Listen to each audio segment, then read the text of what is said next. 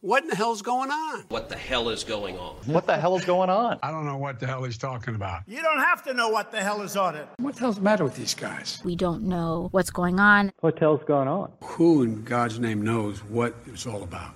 Hi, I'm Danielle Pletka. And I'm Mark Thiessen. Welcome to our podcast, What the Hell is Going On? Mark, what the hell's going on this week? Well, this week we are marking the 20th anniversary of the terrorist attacks of September 11, 2001, which will be this Saturday. I was in the Pentagon when the planes hit and was a witness to a lot of the things that happened early on in the war on terror. And one of the great privileges I had during my service in government was helping President Bush write his commencement speech for the West Point class of 2006, where everybody who had joined the military following the 9/11 attacks was able to graduate. And he told the story of a cadet who was graduating that day named Patrick Dowdell. Why don't we go to the clip and listen to President Bush? I have confidence in the final outcome of this struggle because I know the character and determination of the men and women gathered before me. We see that character and determination in a cadet named Patrick Dowdell. It was Patrick's dream to attend West Point, and he applied straight out of high school, but he did not get in on his first try. After being turned down, he wondered if he was cut out for the academy. His father, New York fireman Kevin Dowdell, encouraged Patrick to apply again. Kevin wrote letters to his congressman on behalf of his son. And he spent long hours working with Patrick on his application right up to September the 9th, 2001. 2 days later, Kevin Dowdell raced across the Brooklyn Bridge with his fire rescue unit to the burning World Trade Towers, and he never returned. After the attack, Patrick spent months digging at Ground Zero, looking for his dad, and thinking about the dream that they had shared about his future. He was determined to fulfill that dream, and in the summer of 2002, Patrick arrived here at West Point as a new cadet, and today he will receive his degree and his commission.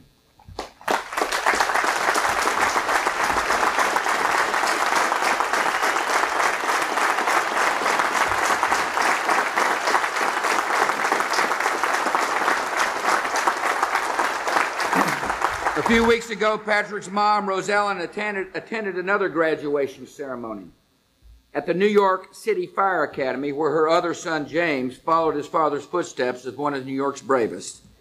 And today, Rose Ellen is with us to see Patrick join the ranks of America's bravest as an officer in the United States Army.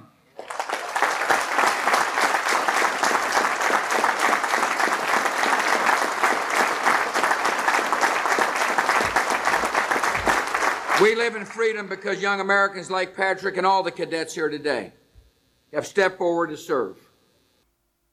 Mark, I have to say, as the years pass, that voice of unity, that voice of respect for the people who fight, that voice that articulates values and morals that we care about, I miss that voice.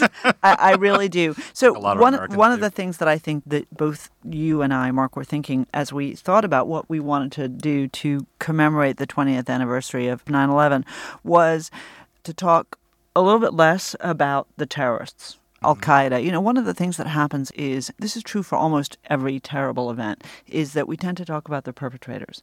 And God knows, anybody who listens to this podcast knows that we spend a lot of time talking about Al-Qaeda and Osama bin Laden and ISIS and all of the bad things that are going on out there in the world. And we spend much less time talking about the people who are affected by this, their victims. And so I think that this anniversary is a great opportunity for us to talk about the people we lost that day, what their lives meant, and their families that were left behind, because that's really what hurt us in this country. It wasn't what Osama bin Laden decided to do. It wasn't about those 19 hijackers. It wasn't about the Saudis or about Al-Qaeda and their jihadi mission. It's really about the Americans, the men, the women, the children, the Christians, the Jews, the Muslims, the Hindus, everybody, those Americans that we lost on that day in the Pentagon, on the planes, and of course at Ground Zero at the World Trade Center. And so we reached out to Patrick because we wanted to know what happened to him after President Bush delivered that speech, after he graduated from West Point. And turns out that he went and he served in Iraq. He served in Afghanistan on the front lines in the very country from which emanated the attacks that took his father's life and the lives of so many other Americans. And so we wanted to find out from him what happened, hear from him about his father, about 9/11, and about his service afterwards. And so we reached out to him, and he was kind enough to agree to join us. Here's our interview with Patrick Dowdell. Well, Patrick, welcome to the podcast. Thank you. Pleasure to be here. I first learned your story when I was working for President Bush, and we were preparing the commencement address for West Point in 2006 in your class, and got to learn a little bit about your dad. But tell our listeners about your father, who he was, and what brought him to the Twin Towers on that fateful day. Yeah, sure. My family's born and raised in Brooklyn, New York. My dad was one of seven, and back in his teenage years, actually became a sand hog. So he was digging tunnels as a young man, the subway tunnels and some of these things under various parts of New York City, while he then took the test to become a NYPD police officer, which was his first step into public service. And at that point, he and my mom had met. My mom was a public school teacher in Brooklyn, so, very blue collar. My dad was a cop for only about a little over a year before he got the call from the FDNY to join the New York City Fire Department. So, at the time of 9/11, he had been on the job for 21 years and had a pretty intense career as a fireman. He started off in some busy firehouses, eventually worked in Rescue Company 2, which is part of the FDNY's Special Operations Command, right? So there's only one rescue company in each of the five boroughs. So there's one for Brooklyn, one for Manhattan, one for the Bronx, one for Staten Island, and one for Queens. So he spent 10 years at the one in Brooklyn, and they go to every major emergency throughout the entire borough. So you can imagine that response area and how big each borough is, that they can be quite busy.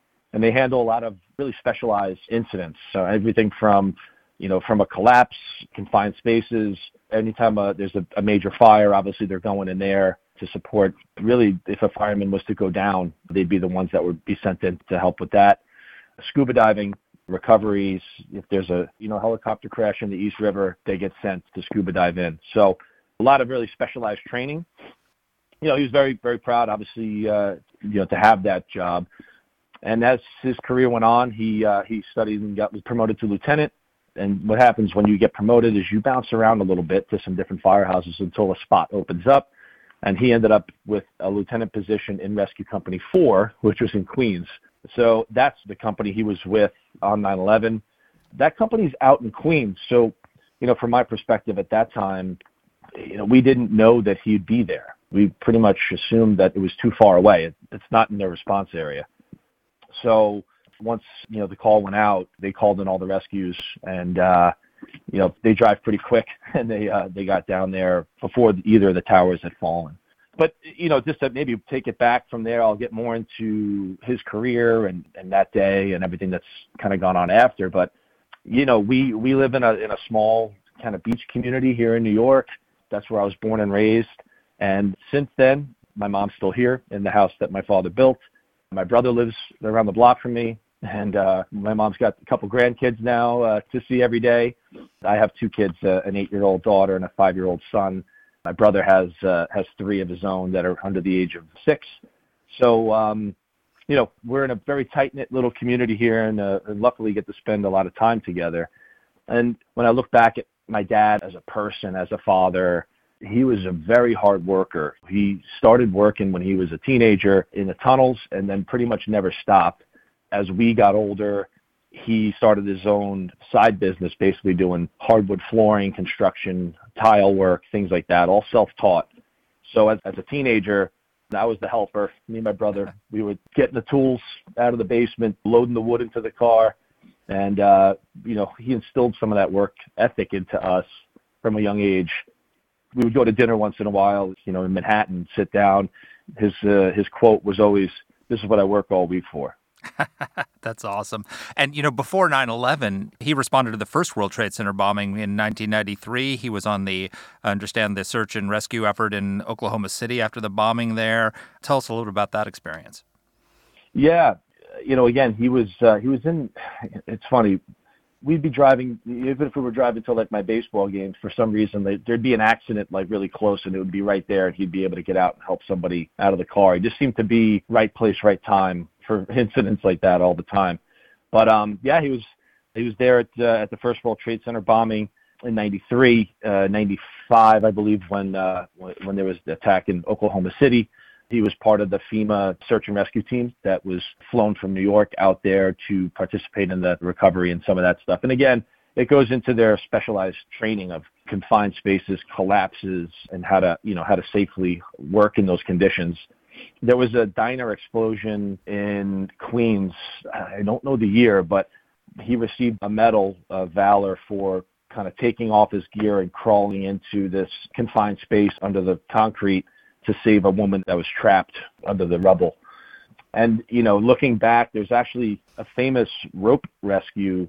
I don't know if you're familiar, but there was basically a fire in Midtown Manhattan where there was someone standing on I think it's the 13th floor out on the ledge, because the fire and smoke was so intense on the inside of the building, where they lowered, from rescue number one, actually, they lowered two guys off the side of the building using the same rope, which is something you never do, to rescue these people. And he was a part of that rescue as well.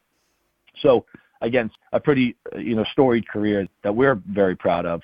Rightly so. I mean, it sounds like your dad was a hero long before 9/11. Yeah. And I love to hear your stories. Tell us a little bit about that day. I can't believe it was 20 years ago. In so many ways, it seems like just yesterday. And I want to talk to you about your life and your choices. But tell us about that day. Yeah, it is certainly. We use these marquee years to measure time sometimes, right? Like when you look back at what's happened in the last 20 years, all these major events, getting married and having kids and all the weddings, the christenings, all the different things that happen, the birthday parties. And every time we're at one of those events, we always say, oh, it would be great to have Dad here. Or, my mom would say, oh, your dad would love this moment or something. On 9/11 itself, I had just entered my first year at Iona College here in New York. So I went to Xavier High School in Manhattan and applied to West Point and was actually waitlisted. I did not get in straight out of high school. So I went to Iona College on a funny enough, I had a scholarship for academics, but I was also on a bagpipe scholarship because I play the bagpipes, which is that's kind of unusual. That's the first we've ever heard of that, but good for you. Yeah.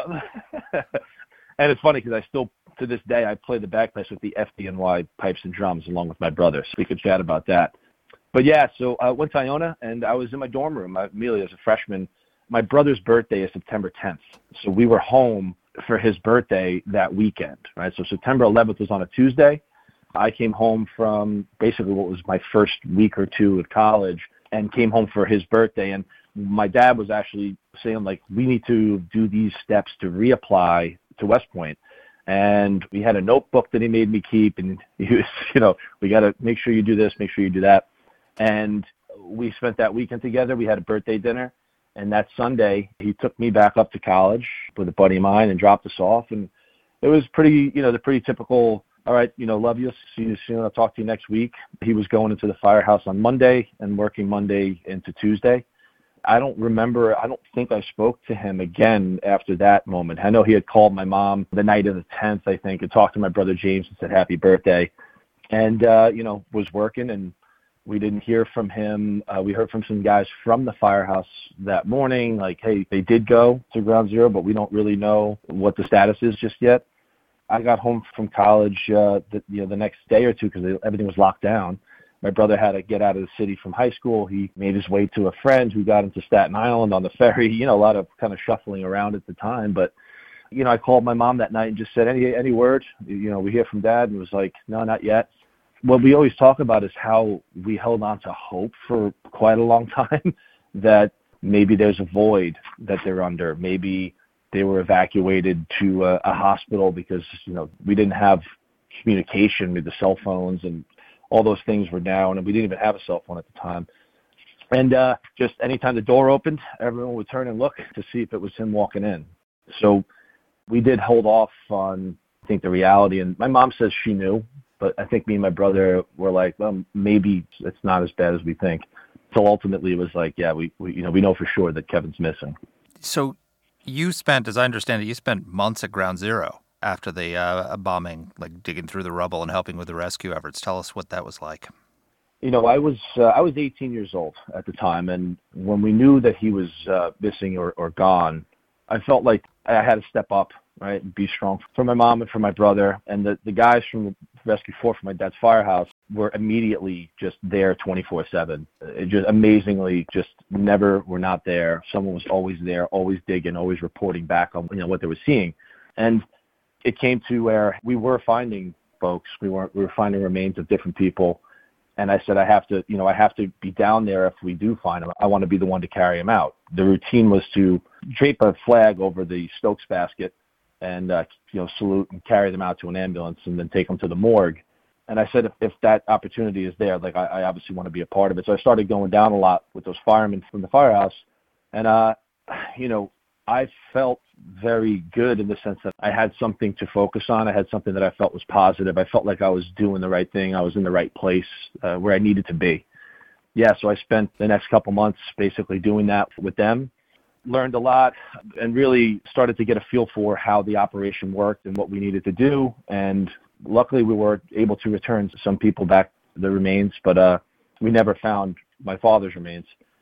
Someone right after, around I think October of 2001, said, "Hey, I found a Halligan, which is a fireman's tool.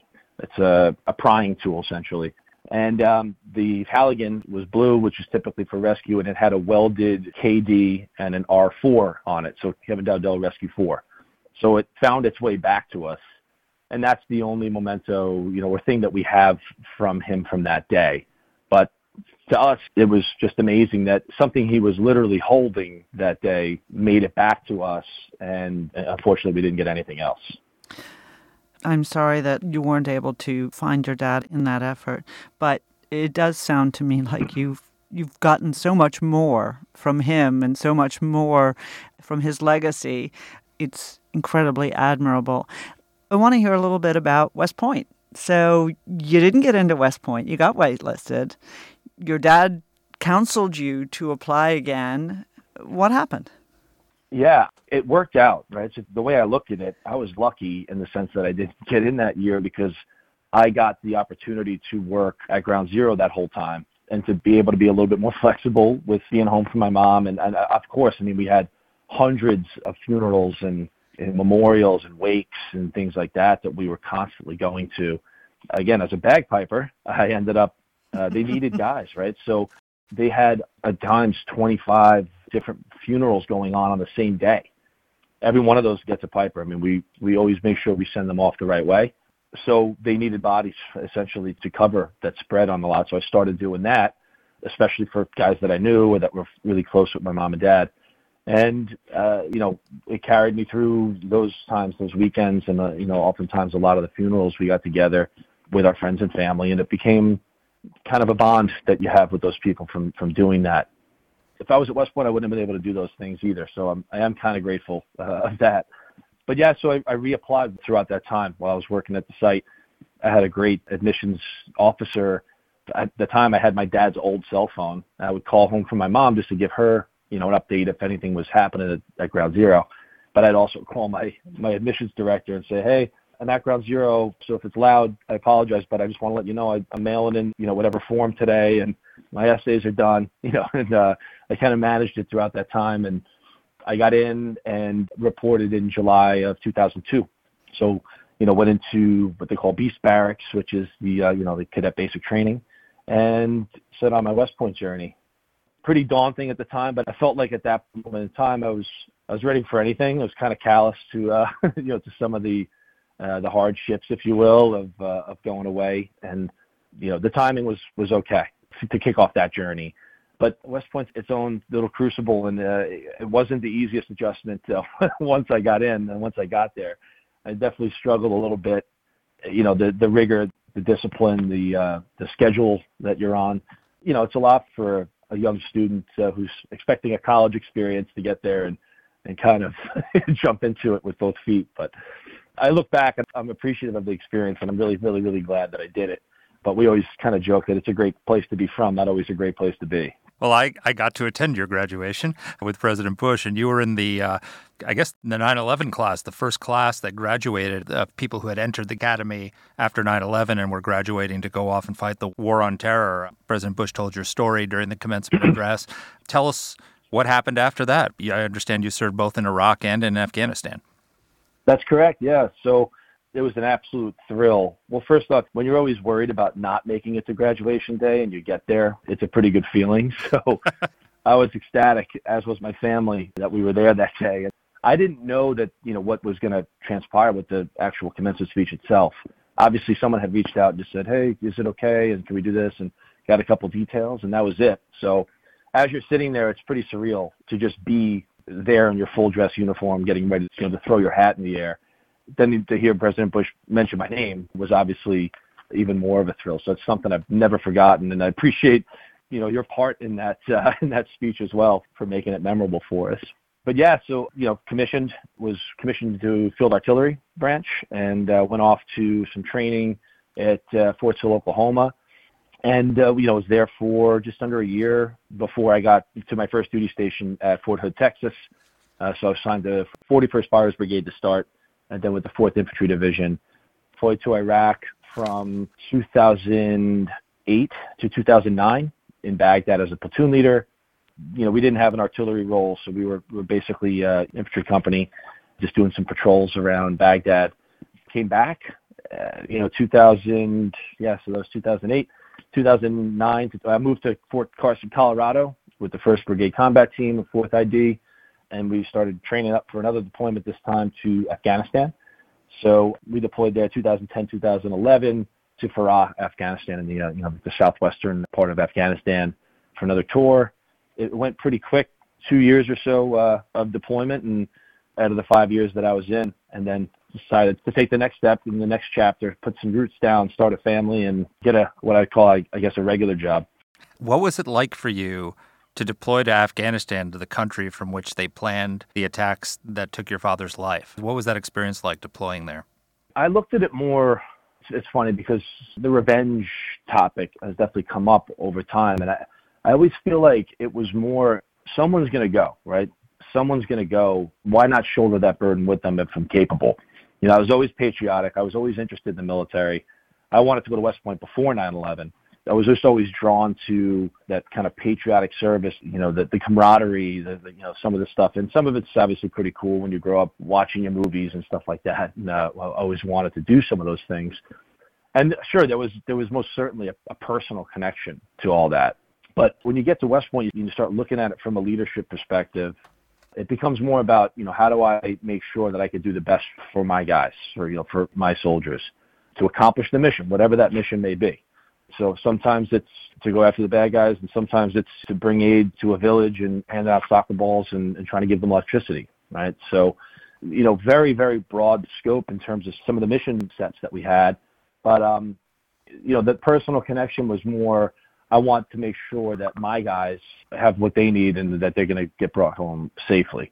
But from the perspective of, post 9/11, a lot of the guys that joined were post 9/11 soldiers. I mean, these guys saw what happened to my family and families like mine and said, I want to go serve the country and make sure this doesn't happen again. And that to me was the biggest takeaway, and something that I'm so proud of is that all these soldiers and airmen and sailors and Marines and everyone that I've met throughout my career and beyond all have a pretty common feeling about that time, their service, and the reasons why they joined. And to have that personal connection to it was impactful for them and for me. That's absolutely clear. And, you talk about the people who were affected by it. You talk about the soldiers, the Marines, the airmen, the people who you served with. And those are the people who stepped up after 9/11 and who were out there defending our values, our freedom, making the world a safer place. One of the things that's been very much in the news lately is, of course, those who fought with us. And you were in Afghanistan. What were the guys like who were by your side? What was your experience of working with the Afghans? Yeah, we worked pretty heavily both with the Afghan police and army, as well as Iraq, right? The Iraqi police and Iraqi army. Mm-hmm. you know, I was talking to a couple of friends of mine who are also vets recently about some of this because it's just been such at the forefront of the news and everything going on lately. You know, our partners in a lot of senses were, I mean, look, they're instrumental in terms of your day-to-days. Like, you need an interpreter. We couldn't do what we did without a good interpreter who had our, you know, our best interest in mind and could take what I'm trying to say and make sure that they can understand it and we could communicate on every topic, whether it be on intelligence, on security, and on just basic needs. So without a translator, both in Iraq and Afghanistan, you know, the mission becomes extremely difficult to achieve. You have to be able to communicate with these folks, and you have to be able to understand what their real needs are, what their real issues are. And this could be anything from gathering intelligence to gathering information about their basic needs and what they need. And it all ties together a lot of times. So the interpreters are just so important. You know, we worked with, again, the Afghan Army, the Afghan police, Iraqi Army, Iraqi police. So also, look, it's not a zero-sum, like, in the sense that we're all on the same page. Right? There's a learning curve. There's sometimes a motivational curve. Some join for different reasons, right? I was lucky to work with some great policemen that we had trained and we had brought in that were motivated to kind of do the mission alongside us. There were issues from time to time with, you know, some of the intelligence, like some of it gets out, right? They kind of know which way we're going, and maybe there's a couple more IDs on that road. Those things happen as well.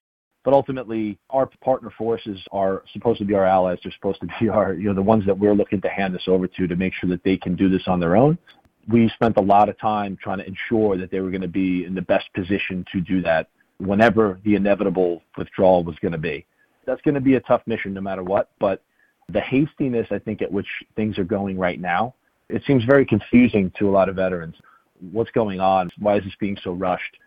I think those are some of the questions that a lot of guys have. Like, we don't understand why. First of all, wasn't there a plan on this? Has anyone discussed how we're going to do this at some point? And then what's the plan on how to do it going forward now that we're in the situation that we're in? I feel like there's just a lot of unanswered questions that a lot of vets, a lot of guys who just, you know, they served and they did the best they could when they were in and accomplished their missions, are just very perplexed as to how it's all going down right now. Yeah, understandably. I mean, look, when President Bush told your story, one of the things he said is, I have confidence in the final outcome of the struggle because of the men and women standing before me. And it seems like the final outcome of the struggle now is that the Taliban regime is back in power. I mean, looking back on your service, your sacrifice, how does that make you feel seeing the Taliban back in Kabul, death squads going around after these Afghan translators who worked for you and helped you? What are your thoughts? The timing is uncanny, right? That we're a couple days away from the 20th anniversary of 9/11, and it's happening right now. That's a bit of a tough pill to swallow. On 9/11, we're going to have the Taliban sitting in the former U.S. embassy in Kabul. That's a hard thing to imagine. It's a bit frustrating, I guess, right? Like, I think the key thing here is that, you know, nothing's going to be perfect, and these are very complicated, you know, macro issues. But when you really start to get into the whys and the hows, it's like to say that there are Americans left in country and we're like, sorry, I'm not able to get them out. Sorry, we're done. It's a disgrace. Yeah, we've never seen that. If there's anyone left anywhere, we always go. We always go get them. Yeah, and we're reduced to seeing the people who you fought with on the ground in Afghanistan having to go themselves privately in order to rescue people. We talked to somebody for our podcast last week about that, and it's just staggering, really. I have an exit question for you, just a little bit of a reflection. You know, we said it's amazing. It's been 20 years, and you know, you rightly said, you know, it's sort of an arbitrary moment that people pick just because it's a round number. But if I think about this, you know, the class that is about to graduate from West Point, or we could pick any university, those men and women, many of them were either infants or barely alive on 9/11. And it's kind of the way that a lot of us feel about Pearl Harbor. It's a distant piece of history. We said never forget, but I think we said it, but a lot of people have forgotten. What would you say should be the memory that people take forward from that day, you know, if you had one piece of counsel about it? Yeah, no, it's a great point. The tagline, the never forget, it's on every T-shirt, on every pin, on every, any news, it's always never forget. My parting wisdom, if you will, is that remember 9/12. man, I remember driving down the West Side Highway heading towards Ground Zero to go work, and there was just these strangers standing out there with poster board and American flags just saying, thank you, first responders, thank you, FDNY and NYPD, God bless America, chanting USA. That sense that we were all together as Americans, we realized that this happened to America and that there was good people, there was innocent people, there were heroes that were lost that day. And that feeling, that combined patriotism, that sense of community as a nation is something that I think is missing. And it's wild to see how quickly that could deteriorate. To us as a family, 19-year reunion or the 21-year anniversary, it's all the same. We deal with it every day and we're going to deal with it every day. We're actually experiencing it now with our kids, where my daughter's 8 years old. She just saw an image or a video of the plane hitting the tower on TV, and she just started doing the math of, like, this is what happened. She's like, wait, Grandpa Kevin was in there when that happened? And she saw the building fall, like he was under the building. Like, that's going to be a part of her history. It's going to be a part of who she is. But as a parent, it's not something you're ever really prepared for, having those conversations. I mean, she knew he was just a guardian angel, that he was a hero, that he was helping people. Like you said, there are these younger folks that were just infants when 9/11 happened who are now deciding to either pick up a rifle or, as my brother did, join the FDNY. I mean, my brother works in the same firehouse that my dad worked in for many years. He works in Rescue 2. So he chose to follow in my father's footsteps and kind of carry the torch. And I think we just got to remember there are proud Americans out there. There are people that care about our country and want to keep it safe. Those are the people that should be celebrated. And as a country, we should just remember what it was like in those days, weeks, and months following 9/11, where we felt like we were attacked, but we came together as a country for the greater good, not just for America, to protect Americans, but also to protect the innocent lives of people in other countries, Afghanistan included. Well, you're a family of heroes, from your dad to your brother to you going out and fighting for us. Here's a question for me. How are you going to spend Saturday?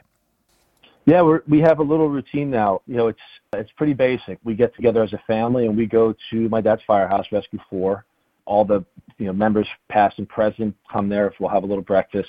We do a moment of silence for each of the major events. So the first plane, the second plane, the Pentagon, Shanksville, Pennsylvania, the collapses. I play the pipes, obviously, and we typically from there we take the kids back home and we get together at my mom's house and we have a little dinner.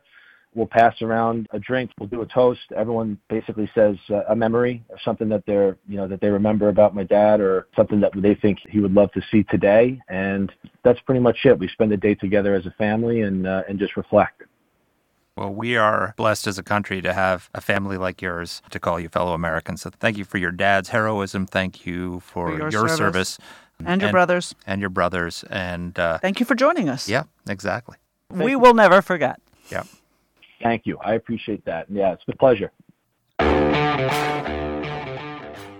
So, Danny, one thing that struck me there as Patrick was talking about his daughter seeing the planes hit the Twin Towers for the first time on video is that there's this whole generation of people 20 years later who have no living memory of the 9/11 attacks. After I left the Bush administration, I gave a lot of campus speeches, and most of the kids were old enough to remember 9/11. As the years went on, there were fewer and fewer in the audience who actually remembered it. I remember being at one event just a couple years ago, and one of the kids told me that his father was a rescue worker at Ground Zero and that his memory of 9/11 was the smell of Ground Zero and his father's clothes when he came back. He didn't have any living memory of it, but he remembered the smell in his father's clothes every day as he came back from Ground Zero, and that never left him. But now even that is gone for a lot of these young people. So, we talked about the principle of never forget.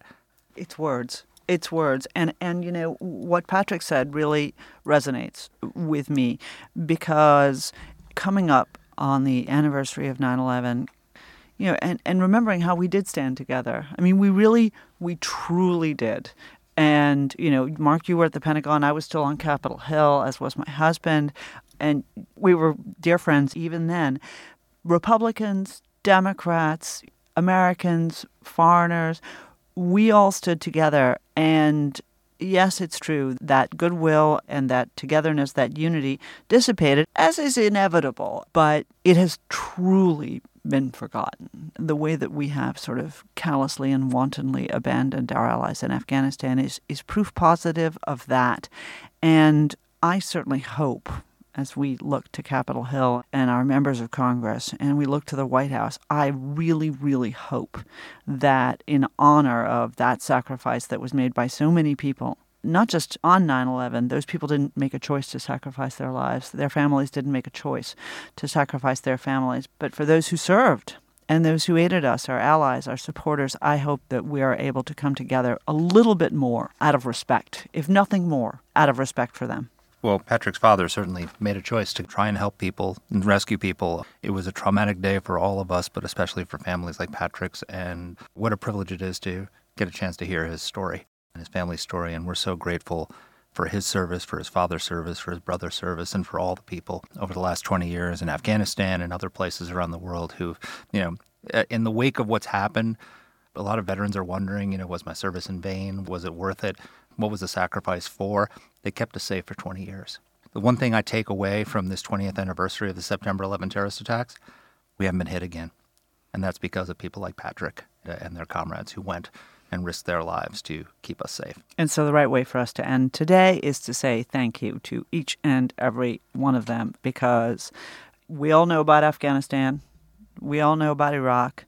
But from the firefighters to the members of the armed services, to our allies and their armed services, and to the people in those countries. And it's not just Iraq and Afghanistan. It's Somalia. It's Yemen. It's in Syria. We have people who are fighting every day the fight that needs to be fought in order to keep the world and our country a safer place. So thank you to them. We remember you. Take care.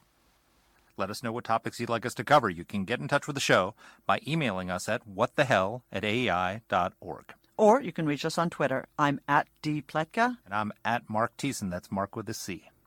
Please rate and review the podcast. If you like the show, please subscribe, share it, comment on Apple Podcasts, or wherever you're listening to this. Thanks for listening.